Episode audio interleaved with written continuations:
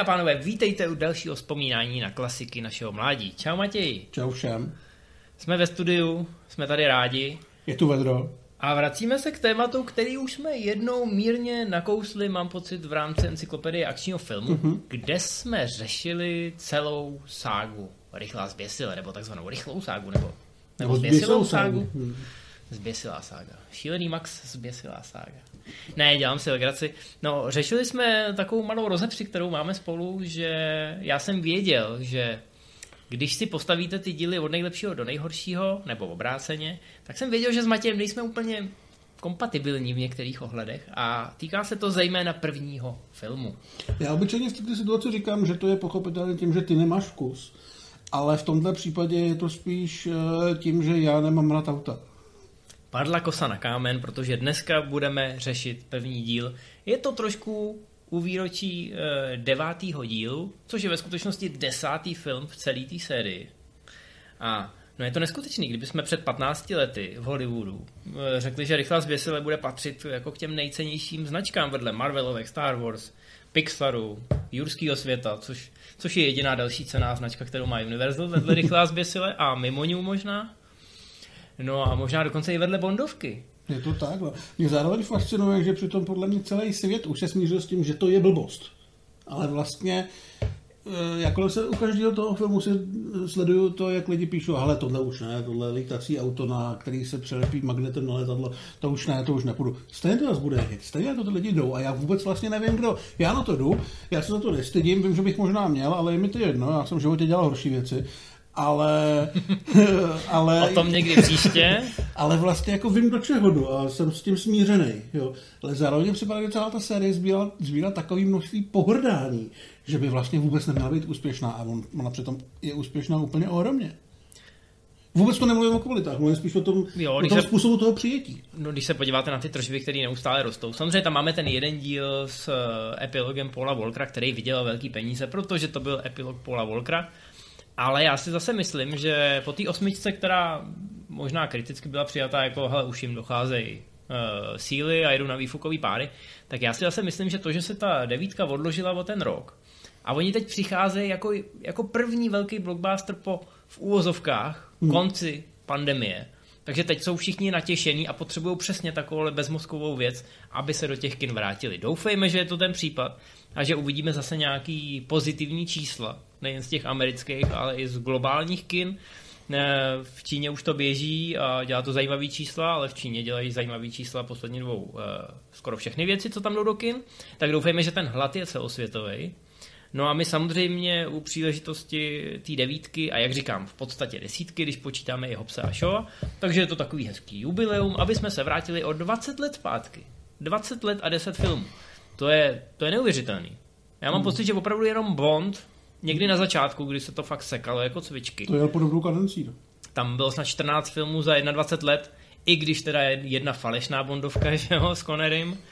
Eh, ale myslím si, že nikdo jiný tohle nedokázal. Samozřejmě ne, nejmenujte Marvelovky. Ne, nejmenujte amerického ninju 2 až 5 a podobné věci. no, ale ten nemá, ten nemá 10 dílů, no. že jo? Tak ale výdrž prostě na takhle dlouhý trati se jen tak nevidí. Marvelovky zmiňovat nemůžete, protože to jsou různý IPs, různý hrdinové, mm-hmm. ale tady prostě máme jednu velkou filmovou rodinu, uh, slovy Vina Diesla, která to prostě táhne dopředu. A nejsou to filmy jako horory, které byste mohli takhle jako fakt sekat. Jsou to 200 milionový blockbustery, v nichž to řemeslo a e, veškeré ty náklady jsou fakt vidět. A někdo ty auta musel vyrobit, někdo je musel sešrotovat a tak dál a tak dál. A všechno to přitom začalo hrozně komorně. Ono jde samozřejmě i o to, že Vin Diesel a vlastně všichni, kromě Dwayna Johnsona a Jasona Stathama, e, v té sérii nikoho nezajímají mimo tu sérii takže pokud chtějí vydělávat na ty svoje experimenty, u kterých doufají, že třeba jim to znovu nakopne kariéru jiným směrem, tak musí dělat tohleto. Diesel vlastně každých pár let zkouší nestartovat něco nového, ať už to byl eh, Bloodshot, ať už to byl poslední lovač rodějnic, nebo návrat k Nebo něco starého, ano. Návrat k Triple Bůh ví, proč jsem to viděl předevčírem znova. A celou dobu jsem na to čuměl, říkal jsem si, proč na to, kurva. A který, který z těch Tu trojku právě, která je hrozně, hrozně, hrozně špatná.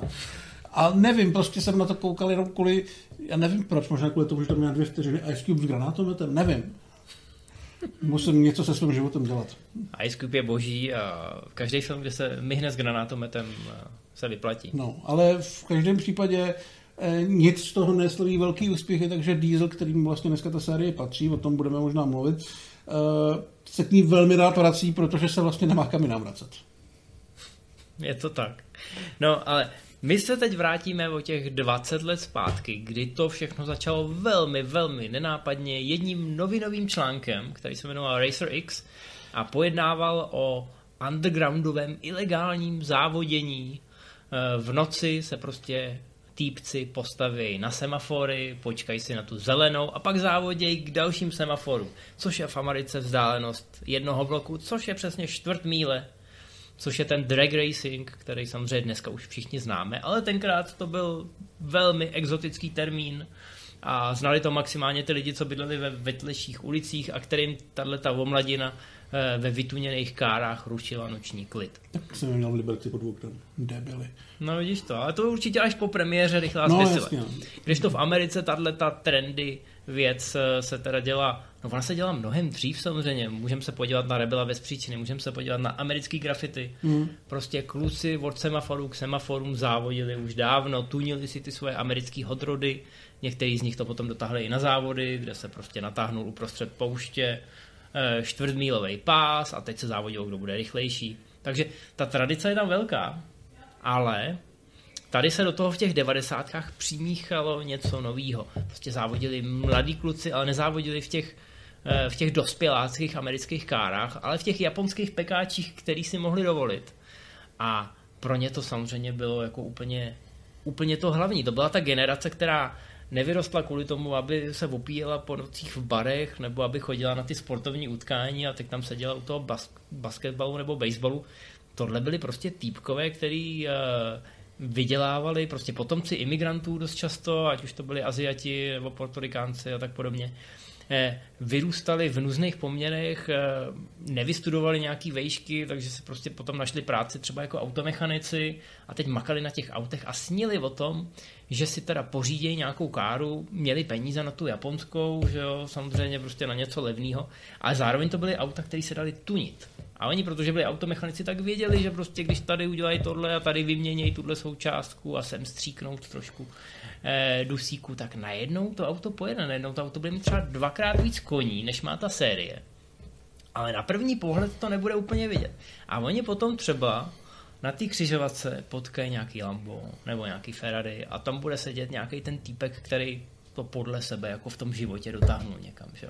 A tak to bude chtít tomu japonskému pekáči ukázat. Jenže japonský pekáč v sobě bude mít moderní technologii japonskou a vypálí a nechá to Lambo nebo to Ferrari, prostě tu exotiku drahou nechá ve zpětný zrcátku.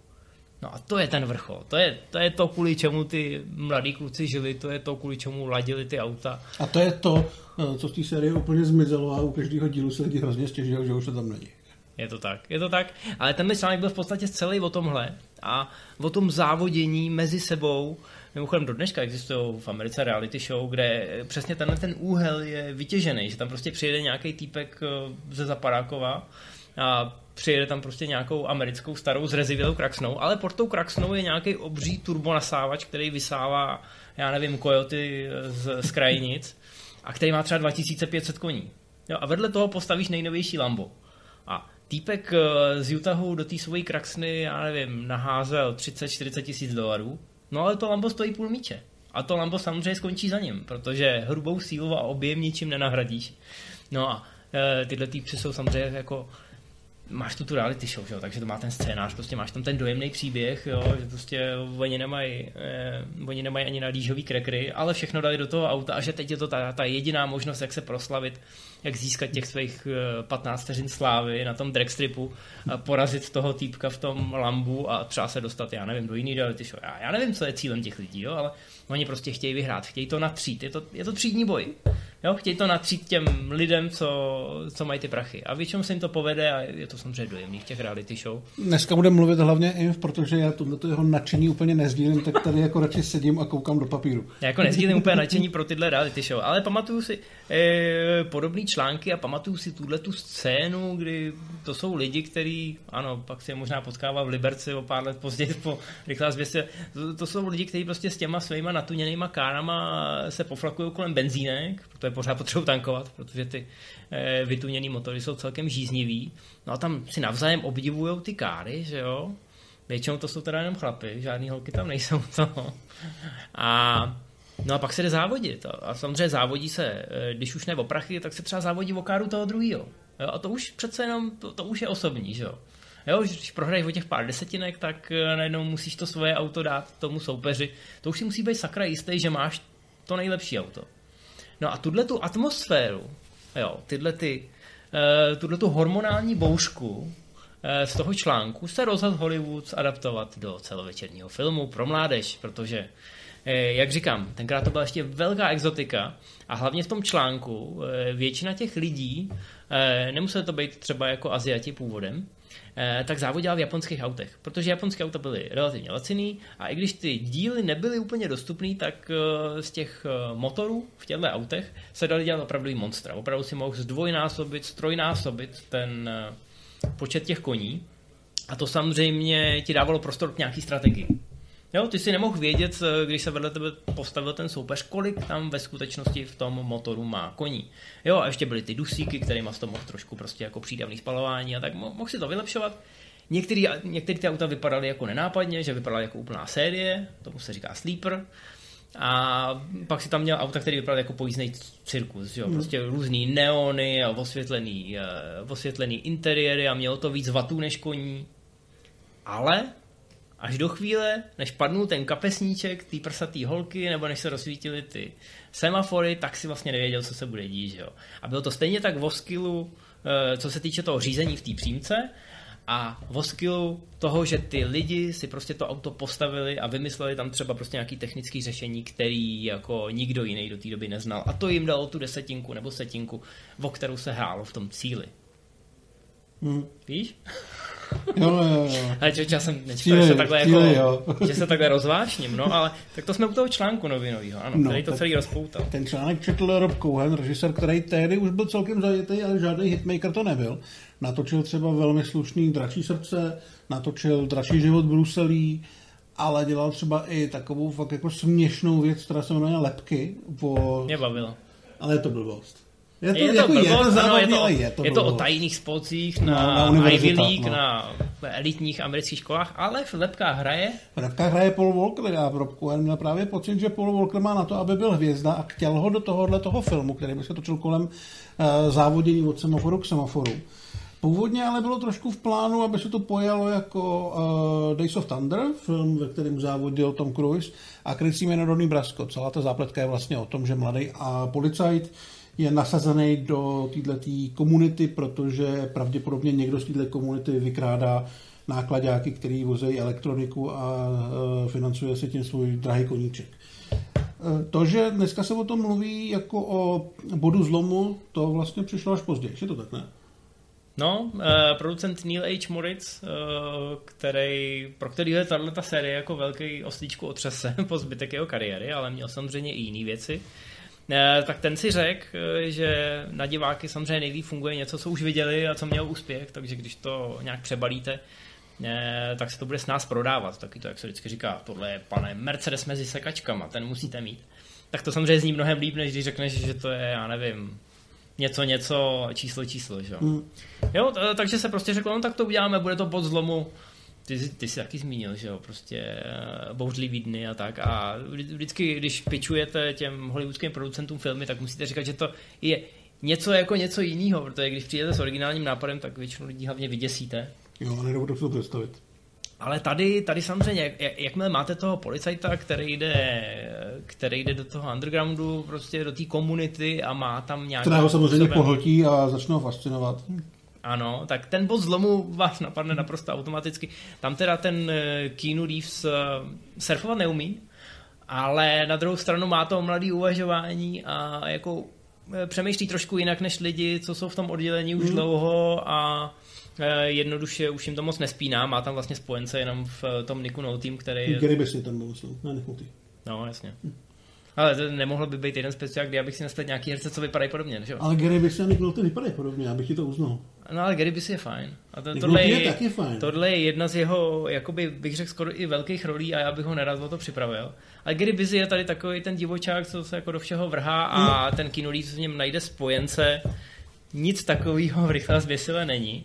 Tam naopak eh, přichází Paul Walker jako člověk, který už jako té komunitě rozumí. To znamená, že ve chvíli, kdy se tenhle případ naskytne, tak on už sedí trošku na těch dvou židlích, že zároveň chce vědět, jako proč by tohle někdo dělal a poškozoval to dobrý jméno těch eh, pouličních závodníků. No a zároveň samozřejmě v tom vidí eh, způsob, jak si za státní peníze vylepšit svoji káru. No. Eh, Každopádně Paula Volkera tam Rob Cohen chtěl absolutně od začátku, protože u těch chlebek si evidentně sedli. No jasně, to je prostě nový nový Dean, že jo, nový rebel bez příčiny. Dokonce na plagátu, já si to pamatuju, byl napsaný první, byl napsaný dřív než Diesel. Uh, ale stejně studio mu chtělo protlačit někoho slavnějšího, takže ve hře byl třeba Mark Wahlberg, anebo dokonce Eminem. Nevím teda, jestli mu to reálně Samý zpěváci. Asi potřebovali někoho na soundtrack.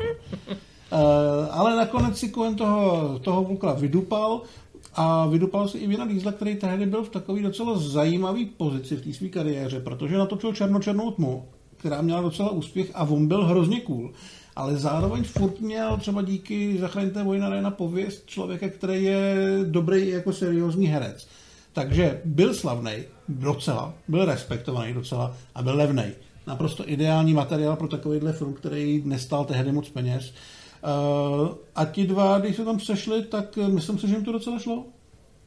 Šlo jim to moc hezky. Eh, Je teda pravda, že nikoho tady neobsazovali na základě toho, jestli umí nebo neumí řídit. Eh, Ostatně holky Michelle Rodriguez a Jordana Brewster tak ani neměli řidičák eh, během natáčení té jedničky. Ale mám pocit, že dneska už asi umějí řídit všichni docela dobře, protože přece jenom po 20 letech strávených eh, s touhle sérií eh, asi k těm autům přičichneš, i kdybys nechtěl.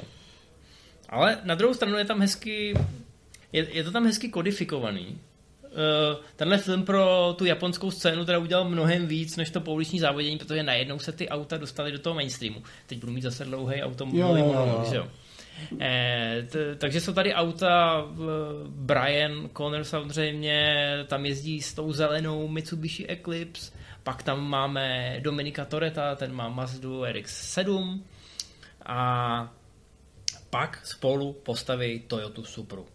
Krásnou, oranžovou, plnou plamenů a e, krásných neonů. A tady je ten třídní boj, mimochodem, e, oni ji samozřejmě vyvezou e, po té koláži, té stavební, že jo, kdy prostě tam vidíte všude ty plameny a jako všechno se tam kreslí a zastavuje se tam motor, mezi tím je krátká, mám pocit, milostná scéna mezi Michelle Rodriguez a Vinem Dieslem. Krásná koláž. No a potom, když je to auto hotový, když jsou všichni hotoví, tak se jede, mám pocit, někam na jídlo. A po cestě Vin Diesel s Polem Walkerem takhle jako hezky jedou, že jo, Supra nemá střechu, takže krásný, prostě dva dospělí mladí muži v kabrioletu, Jedou na večeři. žádný konotace. no a potkají na semaforech Ferrari. A ve Ferrari mimochodem sedí Neil H. Moritz, eh, který se tam takhle střihnul eh, malý cameo. Bylo to jeho Ferrari? Je to dost možný. je to dost možný. A Brian se ho zeptá, samozřejmě za volantem té e, Toyoty, e, kolik taková kára cáluje. Teď jako to říkám naprosto volně, ale ten film je plný slangu mimochodem. No a ten Neil H. Morris se na něj tak jako pohrdavě podívá a víc, než si kdy budeš moc dovolit. Jo, jako že to Ferrari je drahý a ta Supra je prostě odpad. No samozřejmě, že ho předjedou o několik koňských délek a dojedou k té restauraci jako první a jsou teda ty duševní vítězi. Ale my teď víme po 20 letech od premiéry prvního rychle a zběsile, že nejsou jenom duševní vítězi, protože ten film pro tu popularitu toho auta udělal tak moc, že ho okamžitě začali kupovat eh, tuneři. Někteří z nich ho zprasili, někteří ho omotali kolem stromu. V důsledku toho Toyota Supra, kterou byste dneska jako chtěli sehnat v nějakým nespraseným sériovém stavu, tak je totálně nedostupná a je mnohem dražší eh, než to Ferrari. Který je pořád Ferrari, jako není levný, mm. ale ta Supra je dražší. Takže kdo měl nakonec pravdu, no? No, Paul Walker. Paul Walker. Pamatujte si to. Tak, no, no, každopádně pro, pro ty japonský vozy to udělalo obrovskou službu, to znamená v Americe se neuvěřitelně rozmohla eh, popularita těchto těch aut eh, mezi omladinou. Každý chtěl být Brian nebo Dom. I když dom má samozřejmě doma v garáži opravdovou Ameriku. A v tom posledním závodě, i když ho tak úplně nevyhraje, nebudeme spoilerovat asi, třeba to někdo neviděl, eh, tak ukáže, že i poctiví americký svaly, ať už jsou teda na dýzlově ruce nebo pod kapotou, eh, tak mají ještě pořád co říct. Jo. Takže pořád je to americký film, musíme to tak jako vnímat. A to je jako hezký, hezký, hezký zakódovaný motiv. Nicméně, to víš i ty z toho Liberce a já s Ústí nad Lebem, Eh, ne všechny trendy, který ten film přived, eh, byly úplně pozitivní. Třeba u nás v ulicích se to nezačalo hemžit Japoncema, ale začalo se to hemžit Škodovkama, co měli neony. No, tak poštovali Felicie a podobně. No. Někteří frajeři favority. To mít může každý, ale ne každý by měl. No, takže, takže to z toho vzniklo. A důležitý je, že ten film a že to naroubování na ten bod zlomu bylo, bych řekl, velmi dobrý nápad ve hmm. výsledku. Hmm protože z toho nebyl jenom nějaká generická báchorka o pouličních závodnicích, podob... ve kterých byla nějaká směska zdánlivě nekompatibilních herců. Podobně jako v tom bodu zlomu i tady to fungovalo, takže vlastně ani jeden z nich není úplně hodný, ani jeden z nich není úplně zlej, takže to není takový ten klasický akčňák, kde po 20 minutách víte, jak se to bude hrát.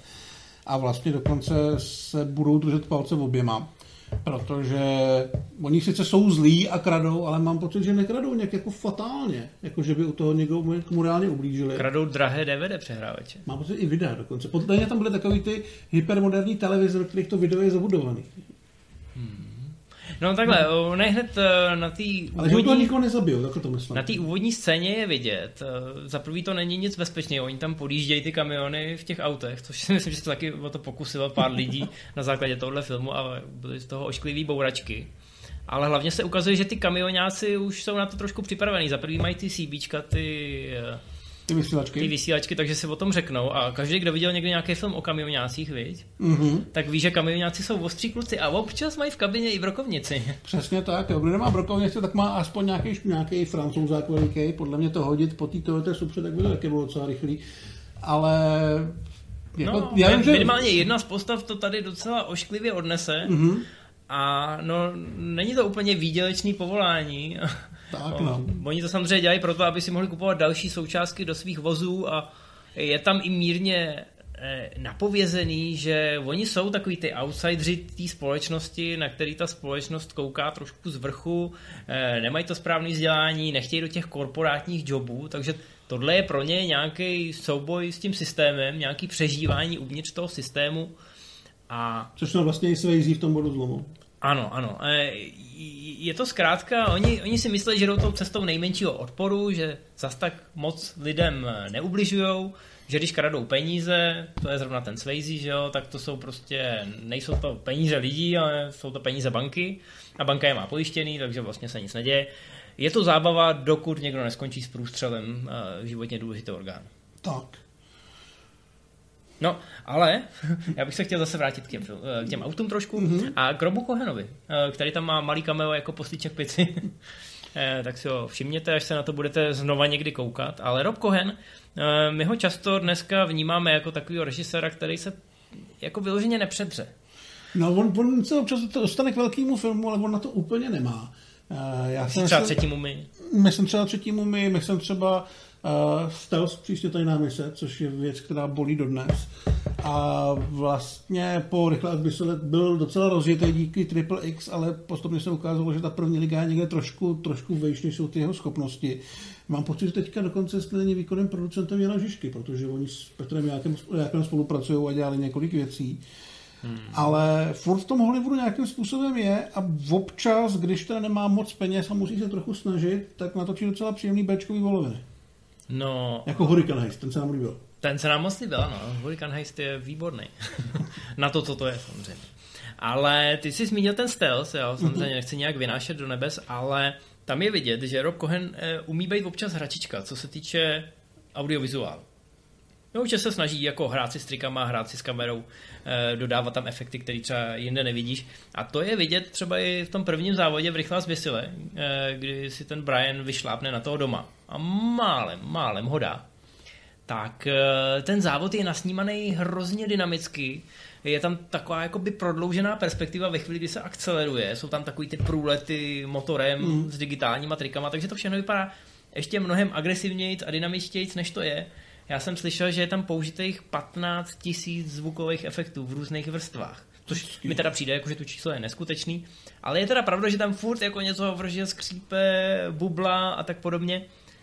Děje se tam víc věcí, než by se dělo v reálu a i proto je první díl Rychle zběsile trošičku vysmívaný, protože když tady, eh, když tady Brian jede tu svoji čtvrtmíli, eh, tak zařadí asi 17krát což uh, stejně si všichni myslíme, jako, že má automat, ale jako OK, i v automatu uh, si můžete zařadit v ideálních otáčkách. Když vlastně ne, nemá automat. Já myslím, že tam šlape na spojku. Asi, asi jako dobrý. Asi je to jeden z těch Američanů, co ještě jako umějí se spojkou. Každopádně zařadí tam asi 17krát a má tam takový ten display, kdy když eh, spouští všechny ty dusíky, tak mu to tam píše jako cizokrajný hlášky a pak to tam všechno vybuchne, eh, začne to tam jiskřit, což je hrozně zábavná scéna, která je mm, jako velkolepá sci-fi, asi jako když vybuchují ty počítače v těch řídících centrech. No a spousta jako fanoušků automobilismu se tomu do dneška směje. Ale jak se to všechno otočilo, dneska máme rychlá zběsle úplně někde jinde a všichni s láskou vzpomínají na tyhle ty první tři díly, a kde se... Na, na tu realistickou jedničku. Na tu realistickou jedničku, kde se ty auta řešily, i když teda jako v tomhletom uh, módu, který popírá všechny zákony fyziky, ale aspoň tam ty auta a ta automobilová komunita byly v hlavní roli. Ta jednička je v tomhle ještě nejvíc hardcore, protože jsou tam ty autoválky, ty race wars, mm. což byl, myslím, skutečný event, kterýho se zúčastnili tisíce aut a který ty tvůrci teda využili, že opravdu jako řekli té komunitě, hele, tady, tady vzniká film o vás a přijďte se předvést. Že? Jo, a myslím si, že v té jedničce se celá řada věcí zázračně povedla, aniž by to kdokoliv čekal. Ta chemie mezi Volkrem a e, Dieselem byla skvělá, chemie mezi Dieselem a Michelle Rodriguez byla skvělá. E, měli jsme, bych řekl, i docela dobrýho záporáka. Sice... Rick je dobrý záporák. On, on vždycky hraje takový role, že fyzicky na to vyloženě nemá, ale je to takový ten arrogantní šmejk, který... Ta role je banální, jako no. napsaná banálně, ale on Přesně, jemu to čiší z toho ksichtu. Ta nadřazenost. Ta nadřazenost. Bylo to vidět třeba i v pádu Bílého domu. V podstatě to bylo vidět i v Bondovce dnes neumíre, kde teda hrál poskoka hlavního záporáka, ale jak víme v Bondovkách ty jsou často důležitější. Tak. Takže jo, já, já mám toho kluka hrozně rád a tady je to přesně takový ten, uh, tady je to přesně takový ten skrček, aniž bych se navážel do jeho večky. A navíc eh, má to auto, protože má bohatýho tatínka a tatínek je samozřejmě japonská mafie, takže to se taky hodně zkomplikuje. Není to jenom ta honba eh, s těma policajtama, ale je tady vidět, že to nebezpečí jako eh, hrozí i od že od těch opravdových gangstrů, protože ten Diesel a ten jeho tým, to jsou opravdu pouliční zlodějci, to jsou drobný krádeže. Ale přece jenom skončí na radaru toho FBI, tuším, a tím pádem jako i u toho Volkera a na konci se musí řešit ty morální dilemata. Tak. Že? A stejně a jako... se vyřešili, jsme neměli dalších 8 dílů. Stejně jako se řeší morální dilemata, tak řešili dilemata i herci po, po premiéře toho filmu. Ten film byl poměrně docela úspěšný a... Vlastně eh, Cohen spolu s, eh, spolu s Dieselem hnedka po něm začali točit Triple X a taky to bylo myslím pod eh, Neilem H. Morricem a měli vlastně docela velký ambice nastartovat něco jako hm, něco jako bondovku pro novou generaci lidí, kteří nejenom, že koukají na bondovky, ale ještě jezdí na skateu, tak docela se jim to povedlo, ale pak potom oba utekli. Což je překvapivý, protože ta jednička to měla dobře nastartovaný. Když si všimnete, tak už tady, no jako nepovažoval bych to za hajsty, to přepadávání těch uh, nákladáků, ale už tady se na konci jakoby grilluje. Mm-hmm. Když tady to není úplně ta poslední scéna, tady se grilluje a pak nastanou ještě jatka. Uh, ale ačkoliv Diesel by se určitě zaklínal tím, že na tu rodinu pomyslnou svoji myslel už tady, eh, tak si myslím, že ta myšlenka vznikla až později. Eh, nicméně ty, ty základy tady jsou. Mm-hmm. Jo, no, na neštěstí jsme dostali tu dvojku, která vlastně tebe dvojka, osobně dvojka, baví nejvíc. Dvojka, vznikla, dvojka vzniknout musela, protože jednička byla úspěšná a vlastně eh, studio si spočítalo, že má tři věci, se kterými může pracovat, což je diesel, Volker a auta a že dvě stačí. A oni jako stačili, ten film nebyl neúspěšný. Eh, je teda podle mě strašně směšný a, a je tam Tyrese, no. No, ne, ne, nebudeme tady rozebírat jednotlivý díly, protože to jsme dělali v tom 40-minutovém speciálu. Ale na rozdíl od Matěje si myslím, že s těma přibývajícíma číslovkama se ta pozice té jedničky naopak upevňovala než došlo teda na čtvrtý díl, což je mimochodem zábavný, ke čtyřce vůbec nemuselo dojít, pokud by se neobjevil Vin Diesel v potitulkové scéně třetího filmu. Třetí, třetí film vlastně neměl ani Diesla, ani Volkra, takže měl jenom ty auta. Měl Lucas Blacka. A pak přišel Lucas Black a ukázalo se, že Lucas Black není ani Diesel, ani Volker a není ani, Nikdo. ani Václav Upír Krejčí, podle mě. A ty no. auta v Japonsku, který navíc ještě vlastně no, byly o tom, že driftujou, a což není tak podle mě efektní jako klasický závody. No tak počka, počka. Ne v tom počka, jejich počka. provedení. Ne v tom jejich provedení. Jo, že Japonci, že neumějí driftovat, jo? Já ne, myslím Justin Lin, že neumí točit. Nebo tehdy neuměl. No, tehdy neuměl. Je to teda, je to, já mám Justina Lina dneska hrozně rád a tohle mi připadá jako taková divná anomálie. Takový jo, jo, jo. bermudský trouhelník režijních schopností. On, on, do toho vstupoval jako člověk, který tu sérii hrozně nakopne, že je strašně šikovný. A no, on, to točil, on točil Better Luck Tomorrow, což byla taková nezávislárna, eh, která byla hrozně hrozně příjemná a pracoval s těma právě západně východníma motivama a na základě toho to asi dostal. Ale asi ho trošku semlelo to studio na mhm. začátku, než se v tom naučil. No, já do dneška jsem to, já jsem napsal velmi, velmi břitkou recenzi na třetí film a asi by si možná někdy zasloužil, aby se k němu člověk vrátil z toho analytického hlediska, ale nemám na to zatím asi uh, odvahu. Nicméně o um, schopnostech Lukase Blacka by vám měl co, co si napovědět, že do zbytku série nakonec putoval úplně jiný herec, který tady byl jako vedlejší postava. No, Black objevil, myslím, myslím, že by měl být devíce a byl snad nějaký sedmičce, mm-hmm. ale vlastně mám No ve chvíli, že... kdy se rozhodli, že to napojí u té no. trojky uh, dál s Jasonem Stathamem, tak se... Tak ale se... protože nikdy neřídil, že tam vždycky byl na nějakém pohřbu nebo něco takového. Ne, on se objevil na pohřbu. Což je hrozně zábavný, protože ten pohřeb by se měl odehrávat ve stejné časové rovině jako trojka. Jo. Ale ve skutečnosti se natáčel o 15 let později. takže najednou mu chybějí vlasy. Ale ale budíš. Nicméně to už jako teď hodně zabředáváme do toho lóru. Já chci jenom říct, že tvůrci ukecali Vina Diesla, aby se teda objevil v potitulkové scéně trojky. Tenkrát se čekalo, že ta trojka stejně asi nebude mít úspěch a že případný další filmy už budou možná na VHS, nebo že z toho třeba Universal časem udělá nějaký seriál pro mládež ale říkali si tak, když už je to ten konec, tak bychom tam toho dízla mohli dát, aby bylo jasný, že ta trojka, i když bez těch hlavních věcí, se odehrává ve stejném vesmíru. No a Diesel řekl, OK, já se tam objevím na 10 vteřin, ale... Dáte mi právo na Ridika. Dáte mi kompletní práva na Ridika, což samozřejmě je černočerná tma a potom dlouho nic. A Universal už byl, nebo to už byl na světě ten... 2-4 je podle mě dvojka. Mm-hmm. Takže to je tak nějak... Jo, to asi byla dvojka už na světě a byl to hrozný průšvih. Byl to hrozný průšvih. Protože dvojka byla extrémně drahá a skoro nic nevydělala. A Universal si řekl, no, co bychom s těma právama dělali, že jo, běžte, hmm. běžte pryč a už to pokud možno někam zakopejte pod zem. E, takže mu ty práva dali a všichni víme, že se Vin Diesel k ním ještě jako vrátil s Davidem Tvohym. A vrátil se jednou k filmu a dvakrát v herní podobě, což se teda velmi povedlo. Ano, ano ale díky tomu, eh, díky tomu Vin Diesel dostal kompletní práva za 10 vteřin, eh, kdy se tam objevil a zároveň díky tomu zůstala určitá skulina otevřená a ve chvíli, kdy trojka byla překvapivě komerční úspěch, protože jakkoliv já ten film nenávidím, tak on je dost možná nejautovější z těch tří, protože už tam není ta kriminálka. Jo, sice jsou tam samozřejmě nějaký mafiáni, jsme v Japonsku. Ono to, mě to hrozně připomíná to remake Karate Kida, který je samozřejmě mladší. Hmm. Že? Prostě přijede západan eh, do Japonska, nerozumí tomu, nejde někoho, kdo umí trochu anglicky a ten mu říká, jak to tam chodí a on tu kulturu celou se svým americkým nasazením pochčije. to si řekl moc hezky. A je to i v té recenzi, mimochodem, najděte si ji na Movie Zone, podle mě jako je velmi, velmi dobrá. To je u nás? Není na Filmpabu ještě? Ne, to už je na Movie Zone, takže to asi bylo později, no. Jo, jo, jo. No, co tím chci říct? Co tím chci říct? No, ten no, film měl velký úspěch v autové komunitě.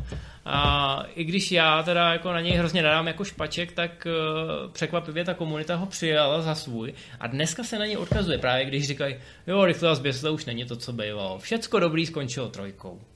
A někteří lidi dokonce říkají, jako, že trojka je nejlepší, protože tam jako nejvíc aut a, a nejvíc proužků a nejvíc Adidas.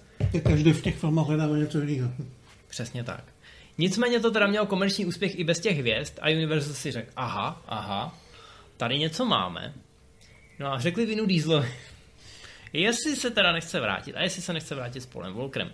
No a tady už se dostáváme k něčemu, co bychom mohli řešit v nějaký jiný epizodě, jak se Vin Diesel dostal k rychle a zběsile. Jo, on dostal nejen ty práva na Ridika, ale hodně se zainvestoval jako producent i do Rychlá zběsile, protože už tenkrát byl nastupující hvězda sociálních sítí. Já mám pocit, že do dneška má nejvíc fanoušků na Facebooku ze všech, protože každý mu říká, že patří do jeho rodiny a to, to lidem asi imponuje.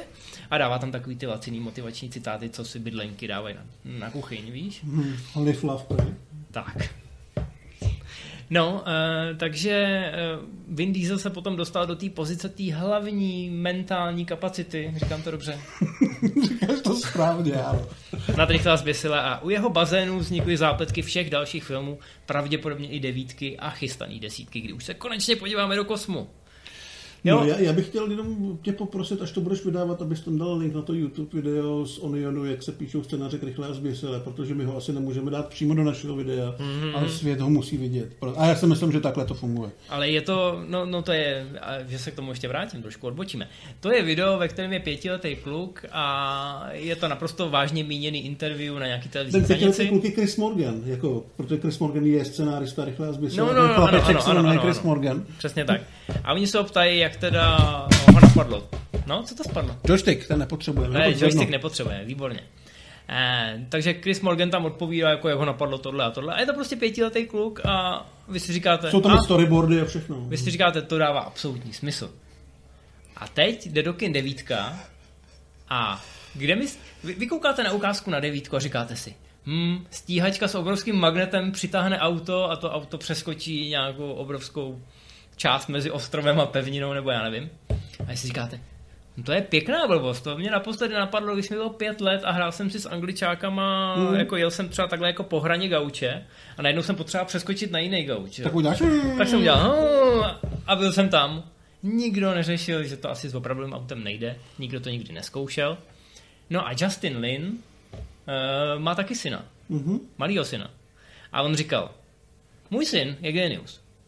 Protože my tady sedíme nad akční scénou, která nemá konec a teď přemýšlíme, jak to vyřešit, aby se auto dostalo z bodu A do bodu B, kde není vůbec nic a je to příliš daleko. Je to příliš daleko i na fyzikální zákony v podání rychle a zběsile.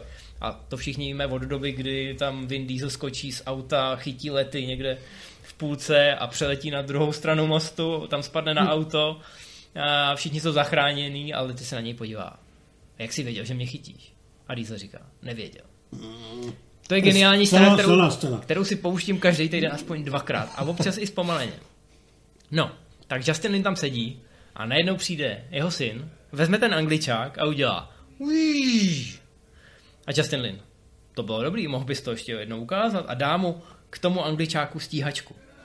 A ten syn vezme tu stíhačku a takhle udělá tím angličákem a udělá no, a Justin řekne, to je geniální. A doběhne pro Vina Diesla. A Vin Diesel řekne, to je geniální. No a pak ta scéna hmm. skončí ve filmu. Hmm. A malý Justin Lin dostane lízáckého pochodu. A...